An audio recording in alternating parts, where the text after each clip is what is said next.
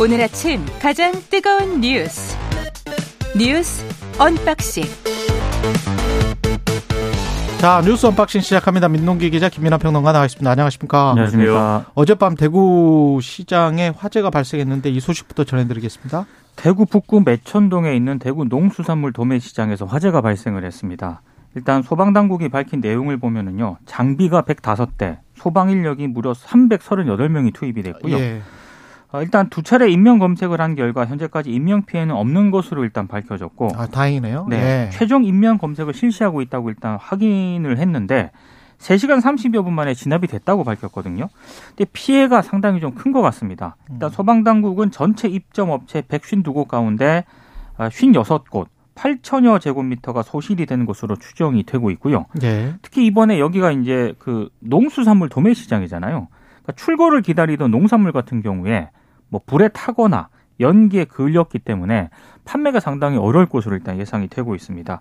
아, 그리고 현장에는 자동 화재 탐지 설비가 있었고 스프링클러도 설치가 돼 있었는데 아직 이게 작동이 됐는지 여부는 정확하게 확인이 되지 않고 있습니다. 아, 윤 대통령이 화재 상황을 보고받은 뒤에 이상민 행안부 장관에게 화재 진압에 총력을 다하도록 적극 지원하라고 지시한 그런 상황입니다.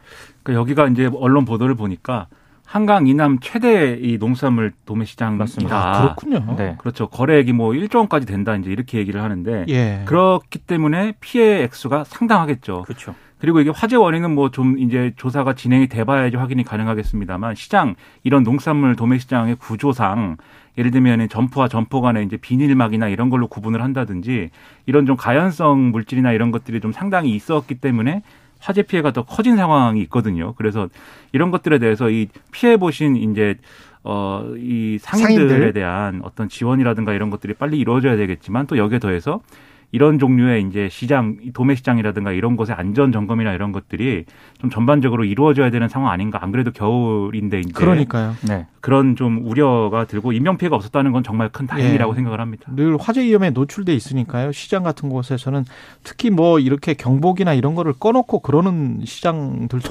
있더라고요. 음. 귀찮아서. 그래서 혹시 그런 것들은 늘 켜놓고 대비를 해야 될 것 같습니다.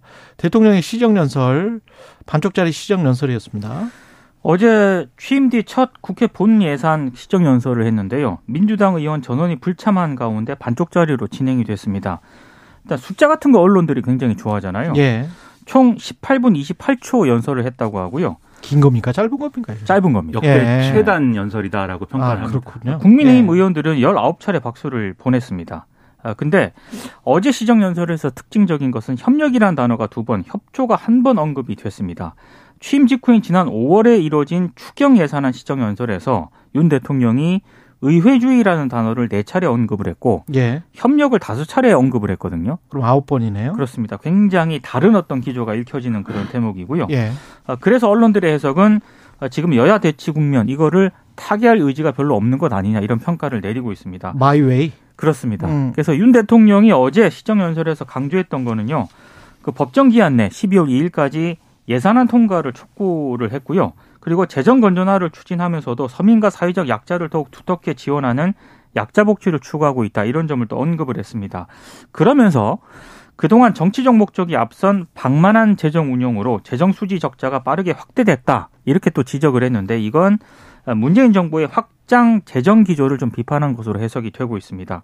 그러면서 내년도 총 지출 규모가 639조 원이다. 이건 2010년 이후에 처음으로 전년 대비 예산을 축소 편성한 것이라는 점을 강조를 했는데요. 그러면서 정부 예산안의 3대 키워드로는 건전재정, 약자복지, 뭐 미래준비 이런 것들을 꼽았습니다. 저는 이제 정책적으로 지금 이제 예산 규모를 축소하고 그다음에 건전 재정을 추구하는 것 자체는 뭐 이거는 정책적인 이제 논쟁 대상이고 있을 수 있는 판단이라고 생각을 하는데 근데 저는 대통령의 시정 연설에 이전 정부의 어떤 재정 정책에 대해서 정치적인 이유, 정치적인 목적을 앞세운 방만 재정이다라고 표현한 거는 적절치 않은 것 같아요. 왜냐하면 방만 재정이라고 평가할 수 있을지는 모르겠는데 이게 뭐 확장 재정이다라는 어떤 정책적 기조도 있었던 거긴 하지만 또 코로나19에 대응하면서 이 재정이 계속해서 이제 투입이 됐던 그런 전례도 있는 것이지 않습니까? 이전 상황을 돌이켜 보면은 그런 것들을 종합적으로 평가를 해야 되고 그 기반에서 사실 어 올해 올해 제출하는 예산안에 어 그러한 상황들이 다 반영이 돼야 되는 건데 근데 그런 맥락을 다 잘라서 이전 정부에서 재정 지출한 건 다 정치적인 목적이 앞세운 것이다라고 얘기를 하면 사실 그런 반론도 있을 것 같거든요. 윤석열 정부는 다 정치적인 이유로 법인세 인하를 하려고 있다. 그렇죠. 그런 뭐 이렇게 거는 반론할 수 있겠죠. 네, 정치적 판단이 전혀 없는 거냐. 뭐 음. 이런 반론도 있을 수 있고 정치적 이유가 다 있겠죠. 왜냐하면 각자의 이념이나 지금 저 정책 방향이 다르니까. 그렇죠. 예. 근데 그런 것에서 이제 단지 그런 원론적인 이 정책적 판단 그리고 그 배경에 있는 뭐 정치 철학이 작용했다 이런 표현이 아니고 이거는 일종의 불순한 의도를 전제하는 거 아닙니까? 예를 들면 그렇죠. 선거 목적에 예. 또는 뭐 어떤 주고받기식의 근데 그런 인식이 이 시정연설에 들어가서는 과연 이게 긍정적인 정치적 역할을 할 수 있겠는가? 저는 이 대목은 상당히 좀 우려가 됩니다. 그리고 이게 내년 총 지출 규모가 639조 원이라고 언급을 하지 않았습니까? 예. 근데 추경을 안 한다는 보장이 또 없잖아요. 그리고 지금 빠진 거를 저는 좀 보고 있는데 네. 가장 지금 5월 취임 이후에 강조했던 거는 한미 동맹이고 새롭게 만들어진 워딩은 경제안보 동맹이었거든요. 근데 그것과 관련해서 뭐 IRA 전기차랄지 뭐 이런 것 그 선상에서 사실은 뉴욕에 48조 회담이 있었던 것이고 그 이후에 어떤 이땡땡 바이든 날리면 그렇죠. 논란이 있었던 거 아닙니까? 그런 것들이 싹 빠져버린 것, 그 다음에 법인세 인하랄지 세수 부분, 그래서 법인세 인하를 통한 경제 성장 이거를 강조를 했잖아요. 근데 네. 최근 영국에서 이제 총리가 그것 때문에 바뀌어 버렸지 않습니까? 그렇죠. 44일 만에. 그런 것들 전반적으로 어, 생각을 해 보면 그 이전에 가지고 갔던 레토릭과 지금의 레토릭이 완전히 상반돼 있다. 그런데 안에 지금은 약자를 지금 계속 강조를 하는 거니까요. 네. 근데 안에 가지고 있는 기조는 분명히 법인세 인하랄지 경제 성장이랄지 그럴 거란 말이죠. 그렇죠. 지금 정부의 철학이나 이런 것들을 보면 그러면 앞으로의 세수랄지 이런 거는 어떻게 감당을 할까? 이런 기조를 계속 가지고 간다면 약자보를 하겠다라고 하면 돈이 많이 들 텐데 추경을 할 거 아니겠습니까? 그 50조 플러스 알파 같은 경우도 뭐 풀었고요. 시장이랑 네. 합쳐가지고 펀드를 조성한다고 하는 거지만 정부가 돈을 안 댈래 안될 수가 없거든요. 근데 예. 이제 약자 복지라는 이런 말에 대해서도 한번 생각을 해봐야 되는데 예. 저는 뭐 복지 제도나 국가의 어떤 역할이나 이런 것들의 어떤 본령을 따져보면 약자를 보호하고 뭐 이런 게 맞죠. 근데 이 약자 복지라고 특별히 약자를 덧붙이는 이 어떤 어법은 뭐냐 하면은 이전 정부의 복지 정책은 약자 복지가 아니고 강자까지 다 아우르는 어떤 폭이 넓은 복지였기 때문에 그렇게 하지 말고 약자만 대상으로 하는 어떤 복지다라는 의미로 좁히고 있다라는 해석도 사실은 가능한 거예요. 협소한. 그렇죠. 근데 이제 뭐 그것도 정책적인 배경일 수 있겠지만 그래서 그걸 통해서 뭐 약자를 더 두텁게 보호하는 그런 것들을 펼치면서 그러면서 전체적인 재정 재정이나 이런 것들을 줄이는 것도 하나의 정책일 수 있겠지만 그렇죠. 그런 것들이 네. 또잘 작동하기 위해서라도 지금 사실 이 최경 기자님 지적한 것처럼 아예 그러면 그걸 위해서는 세수 확보가 필요가 없는 거냐 또 그런 건 아니지 않습니까? 아니죠. 네. 그래서 이 세수 확보의 어떤 방향이나 이런 것들을 앞으로의 경제 성장이나 사실은 원래 이제 정부가 그 세수 추계할 때 보면은 앞으로 예를 들면 경제가 성장을 해가지고 여기서 이제 법인세를 인하한 효과가 어 우린 잘 이해가 안 되지만 어쨌든 법인세를 인하하면은 더 큰 어떤 이익으로 돌아온다라는 것까지 합쳐져 가지고 그게 어떤 세수 확보에 도움이 된다라는 논리로 사실은 그동안 예산안을 설명을 많이 해왔는데 과연 그런 것들이 가능할지에 대해서는 예산안에 의문이 있거든요. 그래서 국회 논의 과정에서 이런 것들이 제대로 지적이 되고 좀 부족한 부분들은 채우고 그리고 이 예산안에서도 바람직한 부분이 있으면은 그건 또 잘 살릴 수 있는 그런 논의를 국회가 해야 될 텐데 뭐 민주당은 뭐 시정연설 들어가지도 않고 이래가지고 그 논의가 잘 될지가 상당히 좀 우려가 되네요. 그리고 대통령실의 김은혜 홍보수석이 이 땡땡이 한국의 국회와 국회의원들을 가리키는 거라고 말을 했으면 그것과 관련해서는 명확한 해명이나 사과가 있어야 되는 거 아니에요?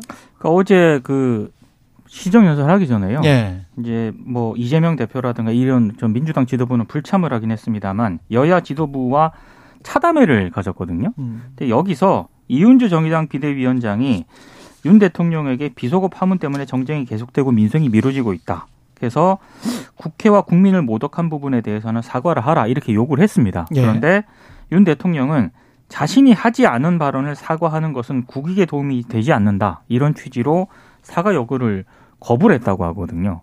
그러니까 여전히 이 바이든 날리면 이 논쟁은 예 계속 되고 있는 것 같습니다. 아니 저는 근데 본인이 그때는 생각이 안 난다 그러지 않았어요 대통령이? 정확하게 그 아니 그게 본인 워딩이 아니었고 예. 대통령실 관계자 이제 멘트로 나왔기 때문에 그러면 뭐라고 했다는 거예요?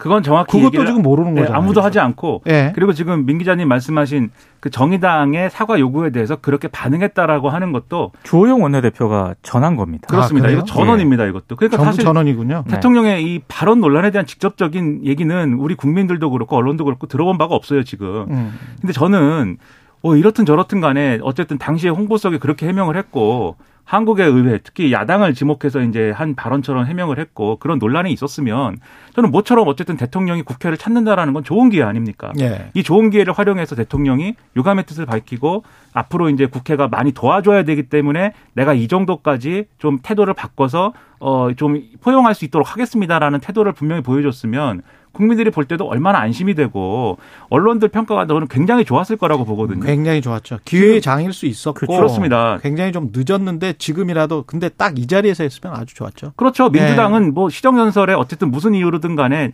사과를 요구하고 그다음에 야당 탄압에 문제 제기를 하면서 들어오지 않았는데 밖에서 피켓팅하고 있는데 음. 대통령은 이 연설하면서 야당을 향한 어떤 손을 내밀고 마음을 열고 이런 자세를 보여줬다라고 하면 확 대비가 되면서 대통령에 대한 어떤 긍정적인 여론이나 이런 것들도 형성되지 않았을까라는 생각도 저는 오늘 신문들 보면서 이 생각을 그렇죠. 했는데 예. 그런 기회를 오히려 놓친 거 아닌가 저는 이 부분이 아주 아쉽습니다. 그리고 김영 민주연구원 부원장에 관한 지금 수사는 계속되고 있는데 지- 진술 거부를 하고 있는 것 같습니다. 네, 김용 부원장을 사흘째 검찰이 불러서 조사를 했는데요. 일단 김용 부원장은 혐의를 전면 부인을 해오지 않았습니까? 근데 아예 진술을 전면 거부하고 있다고 합니다.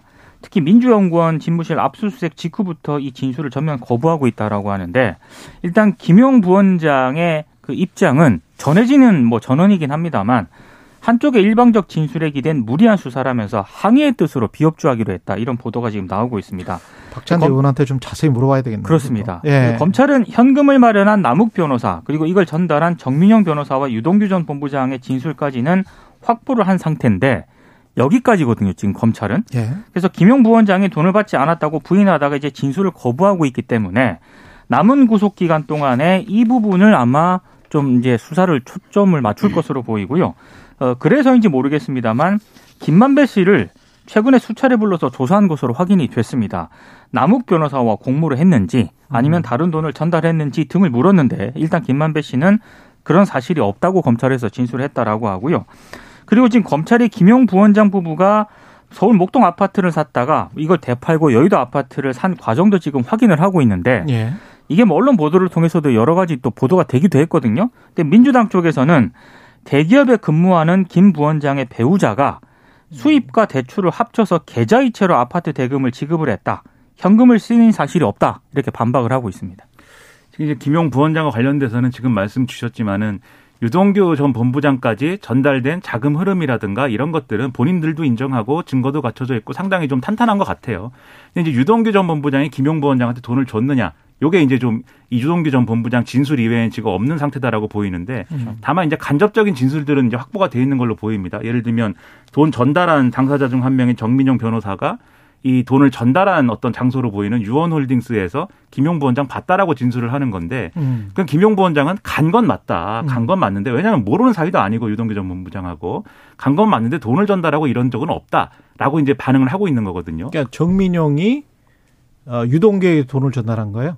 정민영 변호사가 유동규 본부장이랑 동업을 하기 위해서 꾸린 게 이제 유원홀딩스잖아요. 예, 그렇죠. 그렇죠. 그래서 남욱 변호사 측에서 정민영 변호사에게 돈을 전달하고 음. 정민영 변호사는 그것을 유동규 전 본부장에게 전달했다라고 얘기를 하는데 유동규는 또 김용에게 전달했다라고 이야기를 하는 것이고. 그렇습니다. 예. 정민영 변호사는 근데 근데 그때는 유동규와 김용만 있는 거예요. 지금 검찰의 진술에는.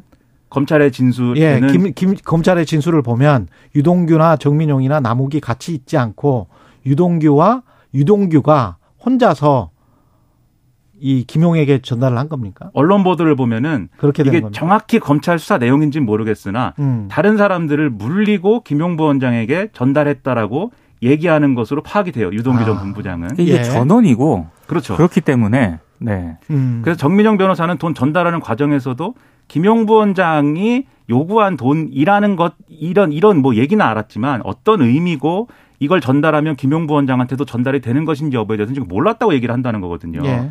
그러니까 아직까지도 김용 부 원장한테 가는 간 돈이 실, 이 실제로 이제 유동규 전 본부장이 전달한 것인지는 언론 보도를 통해서는 아직까지는 그 진술 이외에는 확인할 수가 없는데 음. 다만 검찰에서는 증거 물증이 있다라고 지금 언론에 주장을 하고 있습니다. 예. 그 물증이 뭔지는 뭐 수사 상황이 지나봐야 알 것 같고요. 그 네. 증거가 좀 나오면 더 계속 전해드리겠습니다. 예, 윤석열 대통령이 박정희 예, 전 대통령 묘소를 참배했네요. 25일에 이제 박정희 전 대통령 묘소를 참배했는데요. 일단 참배는 뭐 헌화, 분양, 묵념 순으로 진행이 됐다라고 하고요. 국민의힘 지도부, 뭐 정진석 비대위원장이라든가 조영 원내대표, 성일종 정책위 의장 등이 또 참석을 했다고 합니다. 아, 일단 참석한 것 자체가 좀 이례적이라는 게 언론들의 평가인데 에, 일단 대구 지역을 비롯한 이른바 보수층 민심을 재결집하기 위해서 좀 참배를 한 것 아니냐 이런 해석도 나오고 있습니다.